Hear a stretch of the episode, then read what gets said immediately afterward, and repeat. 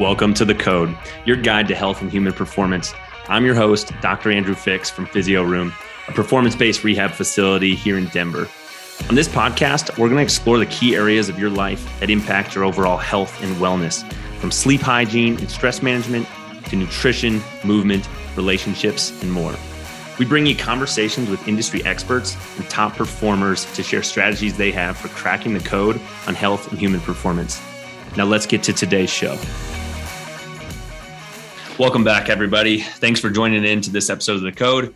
Again, I'm your host, Dr. Andrew Fix from Physio Room, your one stop shop for rehab, performance, and recovery. I'm excited on this episode to get into a topic that's near and dear to me. I haven't done it in a while due to personal injuries, but I love running. Um, Becki Lynn Bauer is our guest today on the show, and we're going to talk about her journey with running, ultra marathons, and all things about that. So, Becki Lynn, thanks so much for being here and joining me on this episode. Of course, it's great to be here. Um, so, you know, what I would love you to do for the listeners and and for me, um, you know, I know who you are, I know a bit about you, but I don't think I know a very extensive background about you. I'd love for you to share a little bit of like your background, where'd you come from, and how did you get into you know this love for running and ultimately doing the types of races that that you do now? Cool. Well i'd love to share that. So getting into running um i definitely got got into it uh junior high um and then high school i did a little bit of dabbling in cross country but mm-hmm. really the want for needing a car versus having athletics kind of won. So um, I needed a car, wanted a car. Um, that wins. But I always ran like recreationally. I mm-hmm. just love to run. Uh, it was just something that I did. It was inexpensive. You can go out, run out the door, yeah. and yeah. So get it done. Um, and then uh, when I moved to Golden, um, mm-hmm. I could run around North Table Mountain. Um, I'd run over by the Coors. Oh, um, sure. Yeah. Over there. And uh, I'm sure I probably put in a marathon before I actually ran one on paper. Yeah. Um, I think a lot of people end up doing that. Um, and you're totally right. Running has a very low barrier to entry, right? Right. Um, you need to just you know know how to run yeah. and or not know how to run um, for the most part you just need a pair of shoes or something to protect your feet you could run barefoot a lot of people do that too but um, but yeah, it's an easy sport to get into. Mm-hmm. Um, you know, it's one of the most popular ones there is, especially out here in Colorado. Uh, are you from here? Where are you from? Yes, from Colorado, originally from the Wheat Ridge area. Okay. So like north of Denver. You're one of the um, few natives. Yes, um, yes, I am a native. you know, places places that I have lived. I've lived in a lot of different places. A lot of people call themselves locals, but not here in Colorado. They're natives. They're natives. Right? Not yes. a local to Colorado. You're a native. Yes of Colorado. But there's so many people like myself here that are not from here. Um, so yeah, it's nice when you get to meet someone that is because you know a lot more about what's going on than uh, than I do. Yeah, yeah. So um, I mean, coming from growing up in Colorado, I've always had trails out the back door, and I guess I never really accessed them before because I didn't really know about them. I just ran on the road, um, and then when I found um, the marathon bug, my mm-hmm. friend asked me if I wanted to run the inaugural Kauai Marathon in 2009. And I'm like, uh, yeah, please sign me up. so my first marathon was the Kauai Marathon in 2009, which was the inaugural. And I'd never been to Hawaii. Um, had really no idea what I was doing, maybe somewhat. Yeah. I didn't know what I was in for. That was and a road race? Yes, it okay. was. Road marathon hills, heat, and humidity. Mm-hmm. But um, I came in second overall female. Cool. So that was, yeah, I, kind of got bit by the bug then. Yeah. And I'm like, I can do better. And so I went back the next year in 2010 and I won the Kauai Marathon for the females. That's so awesome. That was awesome. That was really cool. Isn't it interesting how, like, whatever the activity is, if you're good at something, it usually for most people makes you want to keep doing it yes. at least at least that's how it's been for me and it, it's funny here that i have the exact um, same experience but the other way if i do something like let's take golf for example the first one or two times i ever played golf in my life i really sucked at it so then i pretty much have not really put any time investment into trying to get any better I just focused on the other things that I'm really good at. Yes. Um, like running. So, um, so okay. So you ran the marathon in 2009. You ran the marathon in 2010. Same one. Uh, were there other marathons that you ran in that span too, or you just Um, no, not that I could, not Okay. that I recall, but I definitely was kind of like I'd heard of these longer races, Mhm. and um, there was an email about skirt sports, and skirt sports is they were based out of Boulder, okay? and they did this article on chicks that they love and they follow this woman named jamie donaldson Mhm. she's won badwater i think three times Oh wow, how do you even run 100 miles or 100 plus especially on a road so Mhm. i was fascinated but i didn't know if i was crazy enough to Yeah. go that venture so Well, I know the answer. The answer is yes. Yes. You're, you're crazy enough. Um, and that's part of the reason that I wanted to talk to you on this show because we want to talk to people that are kind of like pushing the bounds on like, you know, just normal everyday life, right? People who are pushing their bodies or people who, you know, maybe work or, um, you know, are involved in the health and wellness field and taking care of other people, um, like what we do here at Physio Room. But you've gotten into some ultra marathons. And last year you ended up running a race that was I believe you've corrected me on this before. It wasn't 250 miles; it was 257 miles. yes it was Um, so you know, you you found the bug for wanting to run marathons, and you started getting into that. Found out you were good at it, and started to enjoy it more. Probably. Um, how did that transition happen from running 26.2 miles to basically running 10 times that uh, in a race last year? So, like, what happened over that time span? So uh, in 20, 20, let's see, 2012, I paced someone at Leadville, Mhm. Leadville 100 Yeah. Trail, and I was I was fascinated by Leadville Yeah. all on its own. Um, I'd read the book Born to Run. How do I how do I do this? This is great, and um, I got the chance to pace someone, and then Do you remember how many miles of the race you paced? uh, I think it's almost 20. Okay. 20, 2022. Yep. In the dark. yeah, in the dark, Yep. up and down mountains. Yep. Yeah. Yep. So that was great. That was a great intro. Mhm. And I knew I wanted to do it. Cool. Uh, and so my friend that I paced, I'll call him Coach Ben, he was my friend and he's like, I'll teach you how to run 100 miles. And Okay. he taught me how to get Leadville tough. And we trained uh, and I ran my first Leadville 100 in 2013. Cool. And then I ran Leadville again the next year, only I did the Leadman series. Oh, yeah. So the Leadman series is kind of crazy all on its own. Yeah, and I'm familiar with what the Leadman series is um, from now being out here in Colorado. We actually interviewed another one of our clients who has done the series a few times. He's done the Leadville 100 five times. But for the people who maybe haven't heard that episode, will you explain what that is? So the Leadville 100 race, right? 100 Yep. mile So trail run. the 100 mile trail run, that's the that's the cherry on top. So Mhm. that's the last of Right. it. So it start the Leadman or Lead Woman series Mhm. um start and they're all in Leadville. It starts Right. in June. It's the trail marathon.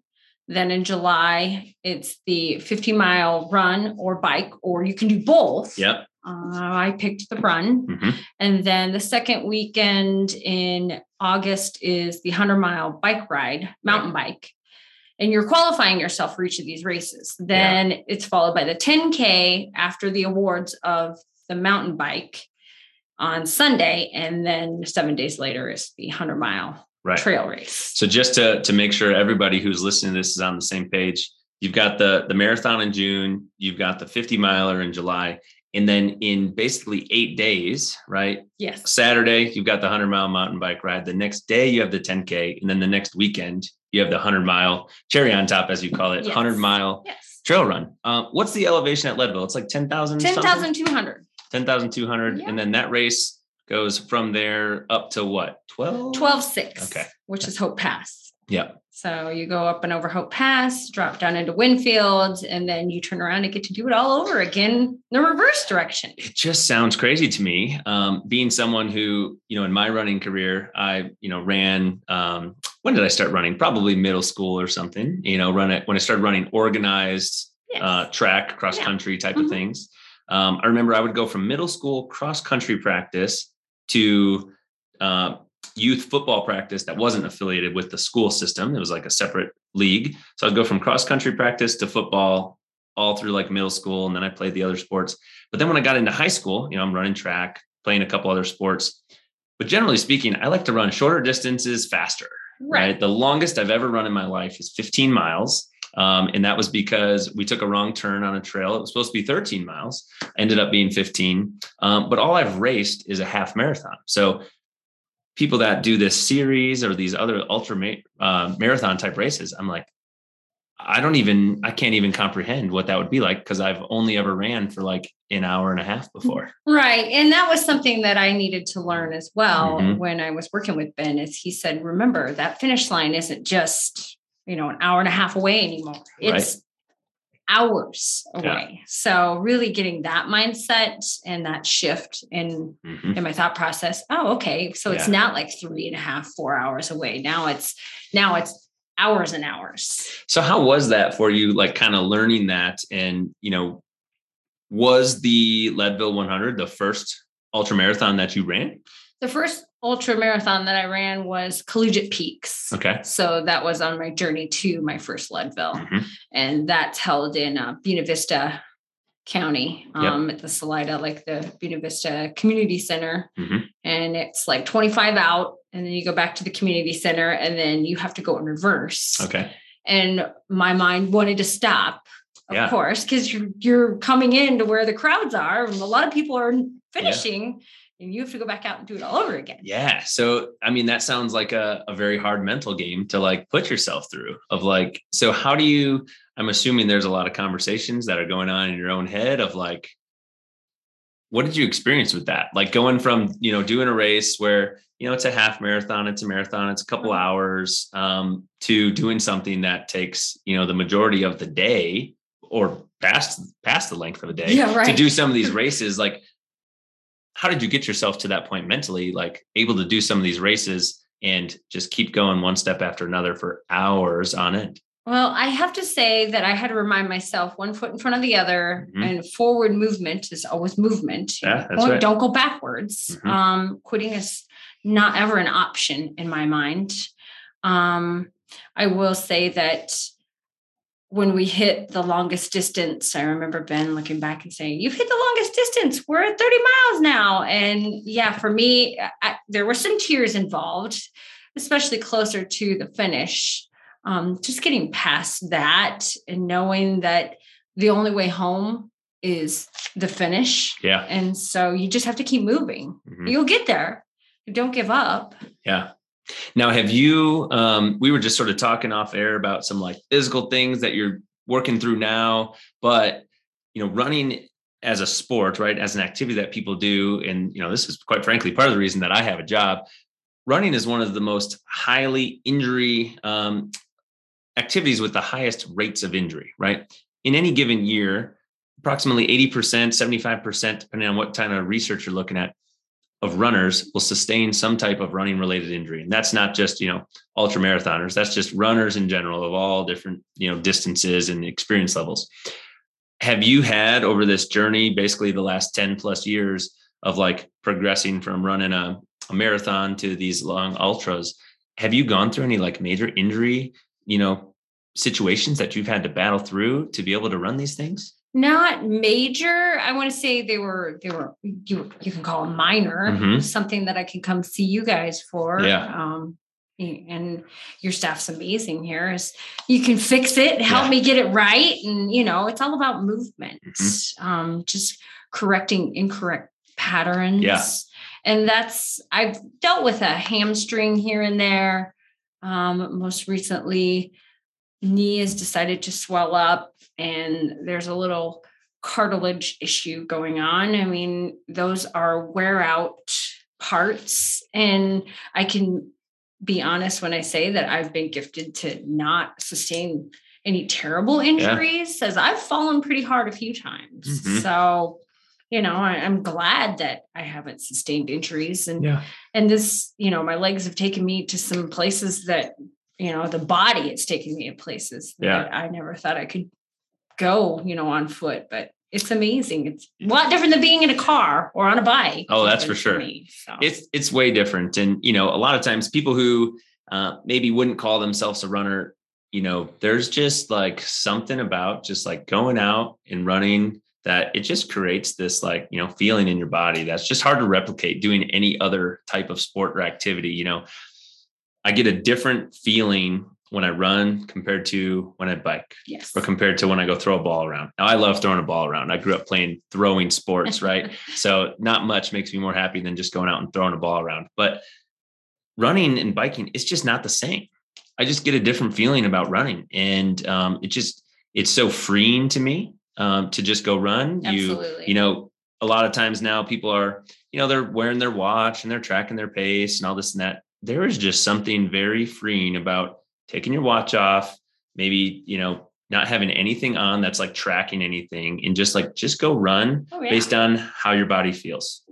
And then for the Kauai Marathon that I won, I Mhm. didn't wear a watch There you go. because I knew where my body, you know, would tell me things. Mhm. Um, and then the fact that the timing crew keeps track of your time anyways. Yeah. So I went without it. You don't need to it was of it. awesome. Yeah. It was really cool. And then I'm trying to remember back, you know, what type of watch that I had in, you know, 2009 ish. Um, I don't even know if Garmin had some of these watches that we have now where it's telling you your cadence and it's telling you your pace and all this stuff like in real time. Mhm. It was probably just like a normal Timex or something Right. at that point in time, which never fails, by the way. Timex, I mean, they just great. I I had a um an issue where you know my Garmin watch that I'm wearing now it like sort of froze up on me and I had to like quickly do a reset on it but I was like leaving for work didn't do the reset and I was like I'll just stick it on the charger it'll figure itself out. I literally go in the drawer to my nightstand where I have a couple other watches and I pull out a Timex that I have not worn in years and all I had to do was like adjust the clock for daylight savings time. That thing battery's still working it's ready to go I put that on and you know I would be lost without a watch on um, throughout my day. But Right. okay, so um, so we went on a little tangent here. This is fun. Um, so you trained for Leadville, Uh-huh. you paced Leadville, and you were saying you did the Lead Man, Lead Woman series. Um, I forget what year you said that was, 2014. 2014, 2015. Okay. And the reason why I did it consecutive years was because I was two minutes and 44 seconds off of first place Oh. for females in 2014. So why not go back and do it better? That Yeah. was really my mindset. Like I can do so much better. Mhm. And the crew tried to figure out where they had lost time. And really it came down to probably an extra few minutes in the aid station or whatnot, Yeah. you know, just they beat themselves up. Well, you know what? It's my turn to show that Yeah. I can do better. And I did better. So Awesome. yeah. How many times have you let run that Leadville race now? Uh Leadville 103. Awesome. Yeah. Awesome. Have you noticed? Did your time improve each time that you did it? Yes. Cool. How how um how quickly were you able to complete the race? Uh 23, 56, 14. Very cool. Yes. 23, 56 and 14 seconds. That's awesome. Big buckle. Mm-hmm. Big. Yeah, you sneak under that 24 hour barrier. Yes. Now the cutoff for that race is 30 hours. 30. Okay. So and then the cutoff for the big buckle is 25. Okay. So I got I got a big buckle both years I did Sweet. Leadman, which was great. I Mhm. mean, that was awesome. Yeah. So I have a friend who um who did the race for the first time this past summer. And um, this was his first uh, to my knowledge, first ultra marathon. If it wasn't his first ultra, it was definitely his first 100 mile Okay. race. Um, and especially out here in Colorado, where there's such a drastic elevation difference. Um, he ended up not finishing the race, um, not running like to the capability that he thought he was. And it seemed like a lot of the issue for him came down to fueling um, and, you know, his GI system kind of letting him down more so than his body letting him down. That's a good Mm-hmm. point because the first year I ran it in 2013, um, I had a, a great nutrition plan. Yeah. Or at least I thought I did. And then I found myself uh, cheating, cheating myself, Mhm. and then I was lying to the crew. So it does take a village to get you to the finish line. Yeah. And when you lie to your crew about what you ate and what you really didn't eat, yeah, it doesn't go over very well, and they can tell. Uh, so the crew ended up, um, and the Pacers ended up chasing down a nutrition deficient person, being me. Um, you turn into like a two year old. I don't want it. Here, try Yeah. this. Here, try this. Let I have something for you. It's called finishing. Now eat it. Eat it. What have you found, um, you know, works for you, works for your body on some of these longer races? Like what types of things are you uh, taking in? How often are you taking them in? Like what have you found is a plan that works for you? the plan that I found that worked for me was like 20 40. So 20 second, every 20 seconds, every 20 minutes Yeah. um, was hydrating Mhm. water, something.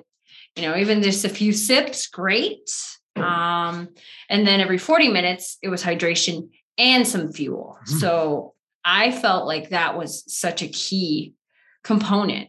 Yep. And really, like at the beginning of the race, you should really try to hone in on solids because you're not going to want those later. Later, everything's yeah. pretty nasty, like beyond 50. Mm-hmm. Let's just be honest. Yeah, I've heard that. Yeah, yeah. If things that you love, you probably aren't going to love. Yeah. And I don't do well with gels. Uh, it's just not. It's just not my thing. Hey guys, Dr. Andrew Fix from Physio Room here. Thanks again for tuning in to listen to us on the code. Really appreciate your time. And for that, I want to share a special offer from Physio Room extended to you guys. So, if you want to have an opportunity to work with us at Physio Room for any fitness, performance rehab, pain relief, whatever that might be, when you reach out to us to schedule your appointment in person or virtual, we're going to offer you 20% off for being a code listener. So just be sure to mention that you heard about it on the podcast, and we will make sure to extend that offer to you. We look forward to working with you. Thank you so much, guys. Yeah, so, I'm, I'm right there with you. Yeah. I, you know, I've taken some, uh, the ones that sit the best for me are the ones that have like less of the artificial stuff in them. Yes. You know, there's um, some brands that are made out of like more applesauce base or chia seed mm-hmm. type base types things. But even those, I don't, I don't love them. Um, I was actually on a bike ride last weekend and it was about a 40 mile ride or something. But I, with the exception of, you know, coffee with some milk and cream stuff in it and some collagen in it, I mostly went into that ride fairly fasted, you know, how, mm-hmm. however much calories were in that coffee with the collagen and stuff. So I had some protein in there. But um, what I was eating on the bike ride um, was little pieces of like sweet potato fries that my wife and I yeah. made at home. So, you know, they're not like actually like fried, um, mm-hmm. they're made in the air fryer. And then um, just whole dates. Yeah. I was eating the dates and that went over really well. Whole foods um, are great. Yes. I, I found that that's where like I get my most nutrients out mm-hmm. of and I do my best. Yep. And then I'm not having to lie to the crew that I didn't eat something. Yeah. yeah. And so funny you said like, you know, I'm lying to the crew, but I'm really who who's that impacting? That's impacting mm, you. Yeah. Right. That that's hurt. That's not hurting them. It's not hurting them. I mean, it's hurting them because they want you to do well and they're there to support you. Right. But at the end of the day, it's not really hurting them. It's hurting you yeah. and your your process to get to the finish line. Yep. Mm-hmm. So, you know, the mindset that it sounds to me like that you're portraying here through this show is, you know, going backwards is not an option. We got to keep moving forward, no matter how fast or how slow that is. We got to keep going forward. And you had talked about movement, like forward movement. It's just movement. We got to keep things moving. Um, and you know, that's what we talk about. Movement is medicine, right? right? And you know, at the end of the day, if you're not moving, you're you're falling behind yeah. type of thing absolutely. Right? um, and it really sounds like you know if you're going to be successful in in an event like this you have to kind of have that mindset right? That like we're going forward. We know there are there are going to be obstacles that we have to overcome along the way. Everything's probably not going to go smoothly right. but you know that going into it mm-hmm. so that then when those you know those barriers come up you're able to to tackle those and navigate those. Correct. Um so then let's sort of uh, move forward and tell us about your transition from like doing the Leadville, doing the Leadman, and what uh, ultimately got you to this 257 mile race that you did almost a year ago. Um, how did we get there? So um, I I've been really consistently running 100 mile races mm-hmm. to uh, continuously qualify myself to be in the lottery for Western States. Mm-hmm. I mean, it was big pie in the sky goal. Yeah. And then 2020 came along and there were no lotteries. Yeah. And there was no chance of getting in for 2021 to any of the things that I really had hoped for, which was Western States, or CCC, which is part of the UTMB Ultra Trail du Mont Blanc series mm-hmm. over in France. So there was really, I'm I was toying with my options on what do I do mm-hmm. in 2021. Yep. And all of a sudden there was an email about this crazy Cocodona 250. Yeah. Like I've I've wondered about 200 mile races, but never really put a lot of thought into it. And so this race came up and I talked to a couple friends and they're like, oh yeah, I'll sign up. So you should sign up and we'll sign up. Yeah. Yeah. I signed up and they bailed.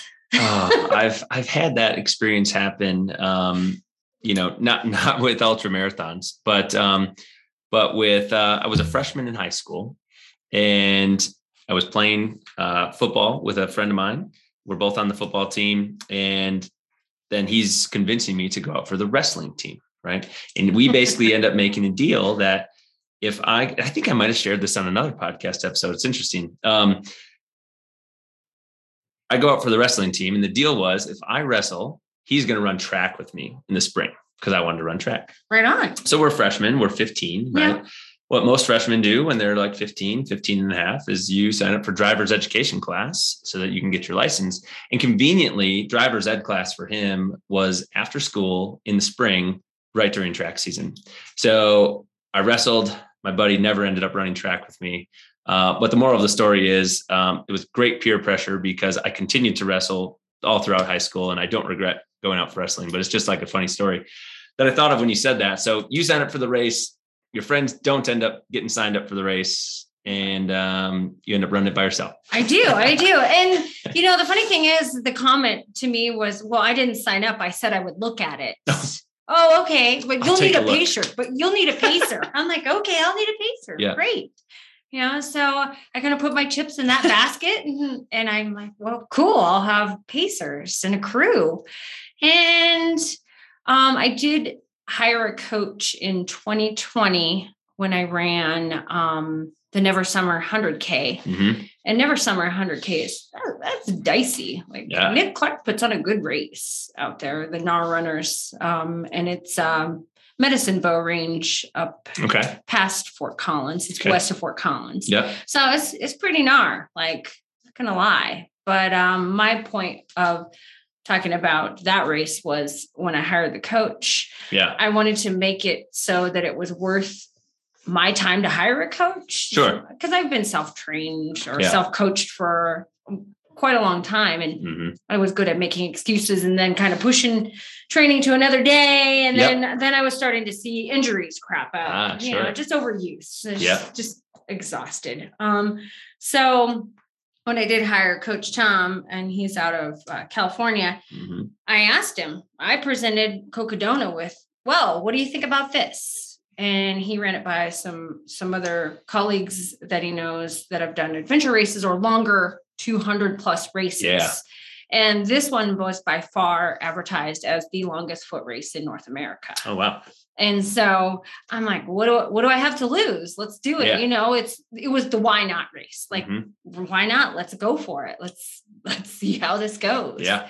And I remember getting a survey from the race asking if I was planning on being top 10 if I thought I was going to be top 10. And I ran it by him and I said, What do you think? He's like, yeah. No, what do you think? What do you think? And I said, Well, I don't know. I've never done a 200 mile race. Yeah. And he's like, What are you capable of? And I said, I think I'm capable of it. He's like, then answer the question. Yeah. So I answered it yes. And I did come in seventh overall female for the race, awesome. which was pretty rad because yeah. again, like this is all new territory, all uncharted. And mm-hmm. Um, I did lots of long hikes back to back with yeah. runs on weekends. Um, during the week, I did mm-hmm. a lot, just a lot of on on the ground training. Yeah, so you live down here, you know, in generally in the Denver area, mm-hmm. South Denver. Where were you doing some of these like training hikes and training runs? Um, a lot of the training hikes and training runs we did, uh, just like the foothills. Mm-hmm. Um, I really liked doing the Skyline Traverse, which is Boulder. Yeah. Yeah. we did that like on our anniversary. Cool. So that was fun. You know, just always getting others involved because yeah. anybody can hike with me. I love, you know, I love having company. A lot of people are intimidated by me. Oh, you're too fast. Well, if I'm going to be fast, I'm going to do it on my own. Yeah. But you know, I'm asking for company. So yeah, yeah. that that was leave you in the dust. Right, right. Yeah. So that was really like a majority of it was just done foothills mm-hmm. and and like close like the bluffs over here. Yeah. You, you get some good legit like hill repeats. Yeah, definitely. A lot. That's what I did a lot of. Yeah. Hill repeats. Um, yeah, it's it's funny you say that. Like you know sometimes people may not want to join you because they feel like they will hold you back type of thing. It's like well no i'm asking you to yeah. if you want to come with me or or you know keep me company um, i'm not going to leave you behind. My wife and i have had that um, same conversation with a couple you know local little 5ks 10ks and things because um, generally speaking she's not really one who enjoys running. I like to run i like to go do these shorter races uh, she would rather just be in the gym. She'd rather do some cardio, but she's not really interested in running. It's just not what fuels her passion.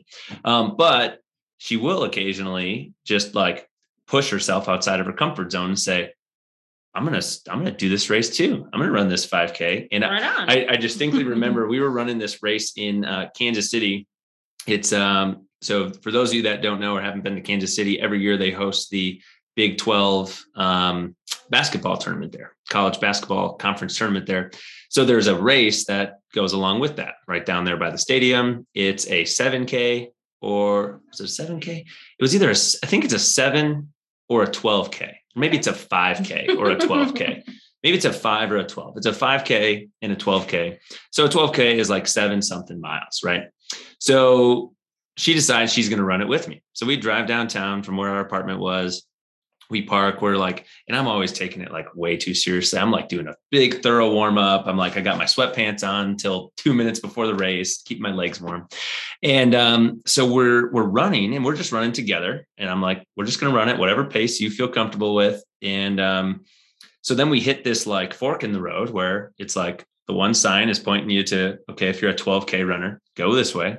If you run the 5k go this way. So she's supposed to go left right? And then she just decides, nope, I'm going with you. And this girl has not run, you know, a mile in probably over a year. And she decides she's going to run the seven and a half or whatever, whatever a 12K is with me. And it was amazing. And we just ran together the whole time until the very end. She could tell I was kind of like chomping at the bit. I wanted to speed up a little bit, like that last like mile or half mile. And she was like, just go, just go. And I'll see you at the finish line. but um, yeah, she ran that thing way faster than I thought she would because she had not run at all. Right. That's great. So it's just it's just kind of funny. That's what reminded me of when you're like, yeah, I want people to join me. You don't have to go as fast as no. me. We'll just go at whatever speed, and yeah, it's it's about uh, it's about moving forward, not not about going fast. Absolutely. So okay, so you hire this coach. You're training. You're trying to estimate like what am I going to be capable of in this race. You you do the race which where is the cocodona race anyway? So the cocodona race starts um, just north of phoenix. Mm-hmm. and then um, it's rock springs cafe. Okay. And then you hit this black canyon trail. Mm-hmm. um, i did go out in february for the black canyon 100k which it's on that trail as well. Okay. And then um, it takes you beyond and so you go um, a lot of it's remote mm-hmm. and you start with the saguaro cactuses and yeah. then all of a sudden every everything changes and mm. bushes yeah sure greenery and um, the first aid station was i want to say 12-ish and then there wasn't another aid station for another 20 one Ooh. 22 miles. So that was the longest stint. That's a gap. And it got dicey. That's where people were really falling apart. Mm, um, and then you go into Crown King. So you hit a lot of these historic little towns mm-hmm. along the way. And the end result is ending up in Flagstaff. So got you it. run all the way to Flagstaff. Yeah. And being on your feet was was pretty incredible. Like there were some sections that I didn't get to see because it was dark. Yep that I would love to see in the daylight. Mm-hmm. We went through the Bradshaw range. Yeah. And I really wanted to say that that was that was the first night and I felt like it was more like a goat trail than it was a running trail because um, there were about three of us that stayed together, and I was so very grateful to have people with me. Sure. Because there were a lot of fences, there were animal fences that you had to learn how to put the wire on the bottom and then you had to pull it across and put the wire on the top because they, they don't want the cows um, coming through. Yeah. So yeah, that was interesting. Very interesting. Uh, so yeah, not just mental obstacles, but like real obstacles, yeah, fences real. Yeah. that you have to get through. Yes. Um, so how long did this race end up actually taking? Uh, I really wanted it to take four days or less. And it was four days, eight hours. Four days and eight hours. So tell me how, so obviously this is a totally different mm-hmm. animal, right? Than doing a 23, 24 hour Absolutely. Leadville race. This is like totally different stratosphere type of thing. Yes. Uh, might as well be a different sport. Obviously, it's running and hiking, but like, you know, four days compared to a day, uh, very, very different. And there's a lot more factors that you have to consider Right. um, from a preparation standpoint. Obviously, the training, but like Yes. preparation in terms of like clothing, shoes, nutrition, sleep, medical needs. Like, Yeah. so, so what did you do for some of these things? Like, how did you manage the, you know, how many pairs of shoes did you bring for an event like this? How'd you manage the sleep situation? Like, what does that look like for a race like this? So shoes, I brought two pair of shoes. I think we brought a total of 4 Mhm. and they were all the same shoe. It was uh, the La Sportiva Bushidos, Okay. and I loved the colors because they Yeah. were the love potion colors. And so blue, blue and pink, pretty Cool. rad. Yeah. Um, I only ended up using two pairs. I swapped out one pair um, because I felt like my heel was just aching on both sides. Mhm. And then um, my friend that joined me, Rachel, she helped me relace my shoes. Oh, sure. And the relacing was like a miracle. Yeah. My feet quit hurting. And Oh, so nice. the only real time I had to change them out was when they were hurting because we had done some pavement hmm getting into Prescott and then um, going through the water. Oh, sure. Um, I think that was morning number three. No, number two. That was morning two. So, what was this relacing? Was it, you know, that loop technique Um, where yeah, you put, yeah, I think so. It's the loop. You go, you loop, you make like a little Yeah. dog ear, and then Yeah, you yeah. pull up through. Yeah, I forget the name of it, but yeah, in those top little Mhm. eye holes there, you make a little loop and then you lace the lace through the loop so that it kind of anchors that heel in Yes. place. Yeah. Yep. Oh, it's so called a heel lock. That's what Oh, it's called. okay. That makes Nice. sense, right? We're having heel pain, and um, that's going to lock your heel in place. So yeah, if you've not tried that, look that up. Look up a heel lock. Life changing. And um, I know a lot of people that do that. You know, whether they're running ultras or not. Yeah. I know a lot of people that lace their shoes that way for running. Yes. So that was life changing. Um, first of all, and then um, being ready for like the elements as Mhm. far as when it was really hot. Yeah. And learning. Because this is in May in Yes. Arizona. learning Yeah. from other runners that have run like Badwater. Like Pam Reed was out there, and Pam Reed's like 60-ish years old, and Yeah. she's run Badwater. But um, the crew, Jeff mainly, was listening to what she had to say, and they soaked um, an undershirt. It Mhm. should have been cotton, but any cotton white shirt Yeah. underneath, soak it in ice water, and then put your long sleeves on.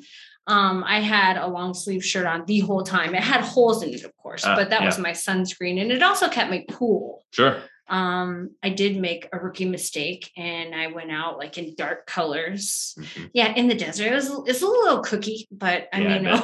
overall, I learned how to mitigate the heat with making sure that I, you know, I stayed cool Mhm. and and got ice at aid stations or at least hydrated. Yeah. I probably hydrated a lot more than just 2040 Sure. um, and then having an electrolyte drink we really tried some different options and found the LMNT was really really the key hmm to Yeah, I love that stuff. yes it's amazing Yeah. it's I, really amazing you know, and I love it. You know, obviously, when you're doing these like significant endurance events, you need calories.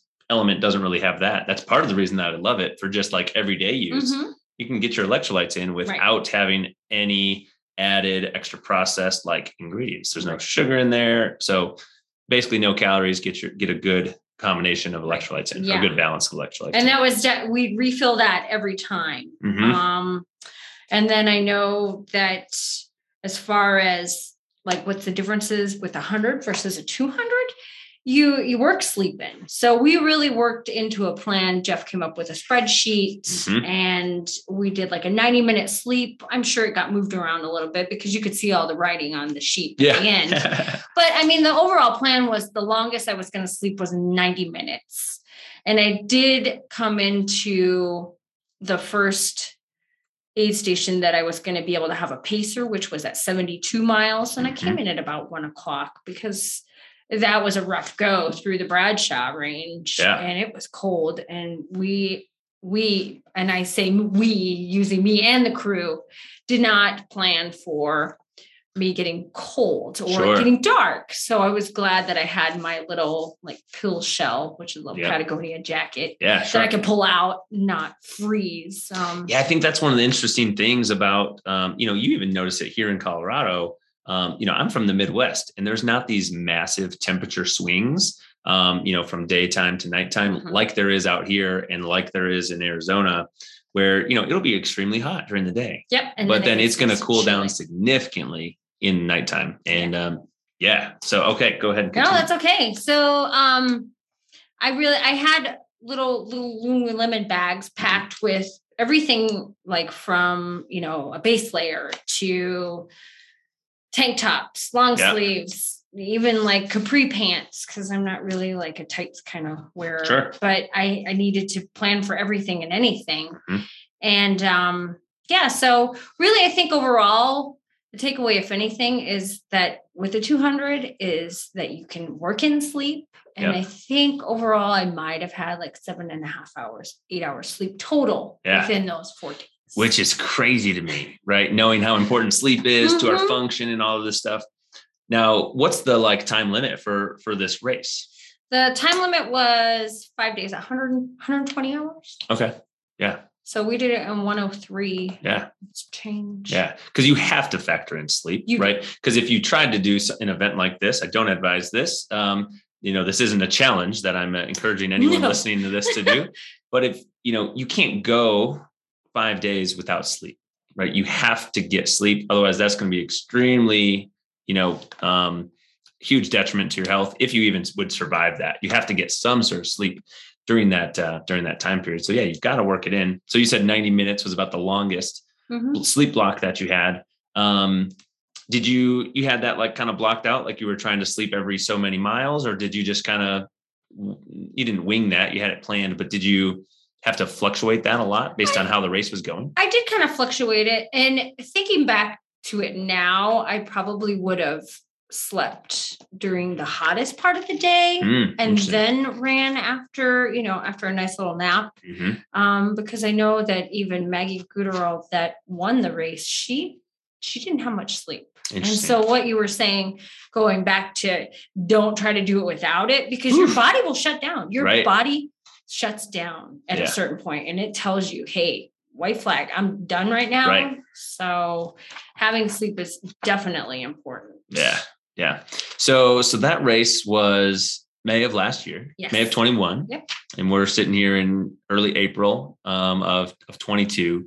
And you're training, what's your training looking like now? Or, or I guess before we even answer that, how long did it take you to kind of like recover from an event like this, this race you did last year? You know, I I felt really good after it. Of Mm-hmm. course, there was the swelling part of it. My feet looked like little had little sausage toes. But I mean, overall, I didn't have. I had maybe one blister, and it was at the end. Jeff did a really good job of caring for my feet because we learned that from a different race, Mhm. what not to do. Yeah. Um, so we just made sure to clean my feet a lot um, coming out of it. I was tired. I felt like I struggled for a good month Mhm. because my sleep was so off. You know, when you try to sleep, everyone thought, well, you'll just sleep like a baby. No, Yeah, because no. your mind is so ready to just get up and do it all over again because Yeah. that's what we were doing. That was the pattern. Yeah. So Well, we even know that from a yeah, we even know that from like a sleep hygiene standpoint of like, you know, if I was gonna, there's an episode on this. If you haven't checked it out, go check out our code to sleep hygiene episode. But there's, you know, if you exercise too close to bedtime, that can impair your sleep quality mm-hmm. or impair your ability to fall asleep. So yeah, if you're exercising constantly, running this race or hiking, and then you just, yeah, you're not going to be able to just like, I'm just going to lay down and fall asleep in 10 minutes. That's just not the way that the body's really going to work. No, no. So it did take a little bit of time. I want to say a good month. Mm-hmm. Yeah, I believe that. was was where I had. It took that much time to get back into somewhat of a normal sleep pattern. Sure. So, what types of things, um, you know, coming out of that? So, you're fairly recovered by the time like really summer's hitting here last year. Um, you know, what's next on the horizon for you, Becki? What types of things are you training for now? And what types of things do you, having done the races that you've done, like what's left on the bucket list for you? All right. Well, I like the bucket list. There you go. Um, yeah, that was fun. Um, since I worked so hard to try to get into Western states, and it's all luck of the draw. You Mhm. know, you're you're in the lottery, but then you're in the lottery. Yeah. And I was um, essentially seven years out. And Yeah. I got my name drawn this year for Western States 100 in 2022, which is June 25th. So that is what I am working towards. Um, right now, I'm riding my bike and doing a lot of hiking and strength stuff, working on stuff that I can do. Um, because I did mention that I have um, a slight little cartilage thing going on. Um, but we're gonna get there and it's gonna be it's gonna be great. Mhm. So I, I love the way that you just kind of explain that. Obviously, you know, it's frustrating. I'm dealing with a running related issue right now. I haven't run in seven months because of Achilles issues that I've been dealing with for more than seven years. Um, and it's finally gotten to the point where I've decided it was more of a decision than like being forced to. Hey, I need to do something about this so that I don't injure this further when I'm, you know, playing pickup basketball with my kids one day or something, and I tear my Achilles. I want to prevent that. Um, but it's frustrating when you have something that's preventing you from doing the training that you want to do, but what you still were able to like explain there is your mindset is still in the right place of like, this is still the goal that I have. I plan to accomplish it. And you're you're doing what's really, really important from like a rehab standpoint is you're still doing the things that you can do right? You're doing things. You're not just you know throwing your hands up in the air and saying well i just i guess i just better rest for a month and let this feel better. That's not the way that it works. That's not the way that the body works. And continuing to move forward and still do what you can without perpetuating the problem worse while you work to address the problem is exactly the way that i would handle it. And that, that's exactly what you should do. Um, so for anyone listening that has anything bothering them you know bed rest or laying around on the couch is not going to make it feel better. Um, you know, you've got to continue to work on the things that you can so that you get to do the things that you know you're capable of and that you want to do later. So, Absolutely. mhm, mhm. so June 25th um, is is that race you said, right? You've been working to get get into this for a long time. So, how many do you know the answer to this? How many people, you know, put their name in the lottery for this race every year and like how many people actually get get the opportunity to do it. So for Western states, um, it is capped, I believe, at 370, Mhm. 374 people. And the reason being is that we run through a wilderness section. And so when it was deemed wilderness, there were a lot of races that were told that they couldn't get permits through there Mhm. anymore. And so the agreement was that Western states would cap their registration at the number that they had registered or running in the year that that was deemed a wilderness Oh, okay. section. And they they can't deviate. Yeah. They can't add more. Um, That's what it is. it's what it is. And Mhm. so there's a lot of factors that go into the lottery. Um, I believe there's 312 names drawn, and I did say like 374 Mhm. total, but those a lot of those slots are golden ticket slots. And so a golden ticket race is a race that um, has been deemed as if you um, if you're like top, I think it's top 3 or top two female, top two male, and these are golden ticket races, then you get into Western Like States. You automatic get, Yep, you get an Mhm. automatic qualifier. You are in. Yep. So they hold those tickets out. Um, and then when the drawing happens, um, it's usually the first weekend in December. Mhm. And uh, they cut all the tickets. Like this is legit Yeah. paper tickets that Drawn they out of put, the hat. Yep, Drawn drawn out of the hat. Yep, you spin it around and um I've sat through that several times. Oh. So in person now twice. The first time it was it was pretty hard. And so I've always wondered, well, why? Because I've worked so hard, but everyone works hard. We Mhm. all qualify ourselves. And then there's consecutive ticket counts after a certain amount, you know, after each consecutive year you don't get drawn, then you get more tickets. Oh, okay. And I was up to like 64 tickets. Increase So your probability. Yeah. I, I and even though I had 64, I just needed one. Right. So, right. and I believe that the number of entrants it, it's skyrocketed. I mean, ultra running is just huge, so It's popular. popular, Yeah. and there were I want to say 14,000 people that. Wow. Yes, so there's a lot, and when there's only 374, I mean, chances yeah. aren't good. No. I think anytime I've ever entered a lottery or a raffle of some sort, any of the ones where I've had numerous tickets, I never won. The only the two that I've ever won in my life, which weren't for something you know quite as big as this, where there's probably fourteen thousand plus, uh, but the two that I've won, I only had one ticket, There's, and I just got lucky enough to get my name drawn for there these are two so things. many people that get in that way Mhm. though. And Yeah. I, I always wondered why. And I know that I would have been on the list even longer Mhm. or maybe shorter, yeah, but I didn't feel like I was ready at the beginning of my journey. Yep. So knowing what I know now, I would have just done it right away. yeah, sure. But I, I I knew I wasn't ready. And then the race, I felt like knew I wasn't ready. So Mm-hmm. when I did complete Cocodona, I'm like, okay, I'm ready now. Now I'm what do ready. I what do I need to do now? So Yep. it was pretty cool hearing my Yeah. name um get drawn. yeah. And then I actually got my name drawn a second time for the wait list. Oh, You know, they, they throw it out because I've already you're already there. I'm already there. So Yep. it was quite exciting. So, so I think something that you just said of like, why did my name not get drawn? And then you basically started to go down this this avenue of like, there's a reason, right? There's a there's a reason that maybe I don't know what it is right now, but there's a reason my name didn't, didn't get drawn. My time is going to be later. Um, so after sitting through this, you know, this lottery process, year after year after year, your name doesn't get drawn. That's what I wanted to ask you is like, why?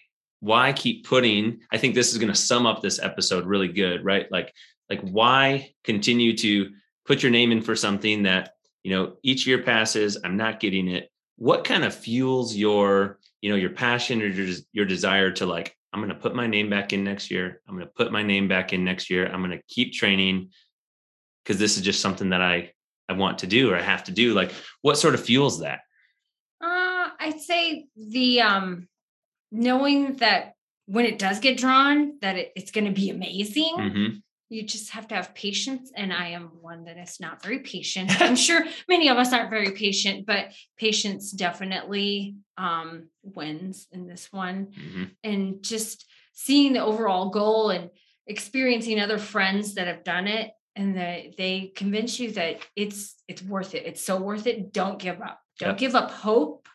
You know, if that's your goal, don't give it up. So you didn't make it this year. Mhm. Do it again. You know, continue to do it because if it's if it means something to you, you'll find a way. Mhm. If it doesn't, you'll find a reason not to do it. Yeah.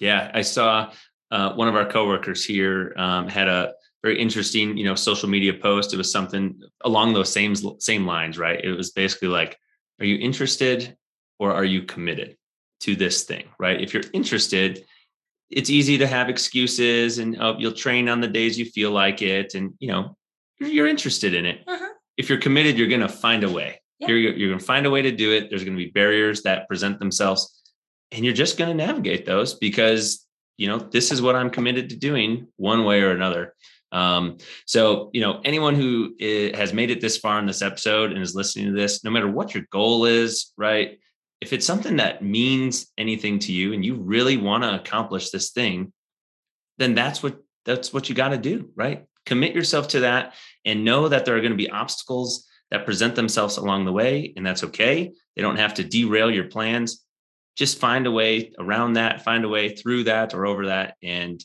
and make it to that goal right Right. Yeah. I, I mean, Leadville says it perfect. You know, I commit, I won't quit. Mhm. dig deep, and then you know you you find you find something that's that you didn't know existed. Yeah. And you're like, wow, that that is incredible. You know, Yeah. it might hurt. It's gonna hurt. I promise. Everybody's probably feeling the same way at the mid to end. Yeah. But you know, just just don't quit. I Mhm. mean, it's easier said than done, but man, your mind will win the day if you let it.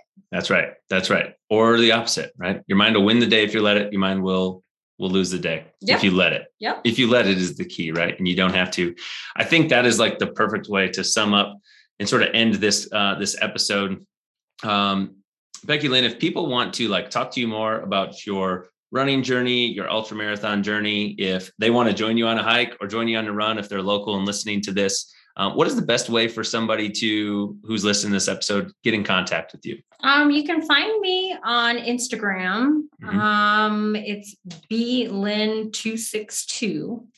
So that's where you can find me on Instagram. Um, you can find me at Becki Lynn on Facebook if you want to outreach. It's B E C K I mm-hmm. and then Lynn L Y N N. Um, outreach. I'd love. I can talk running all day. I'd love yeah. to talk to you. I'd love well, to share stories. I think we could keep talking about this all day, and it makes me want to just like throw my shoes on and, and go start running right now.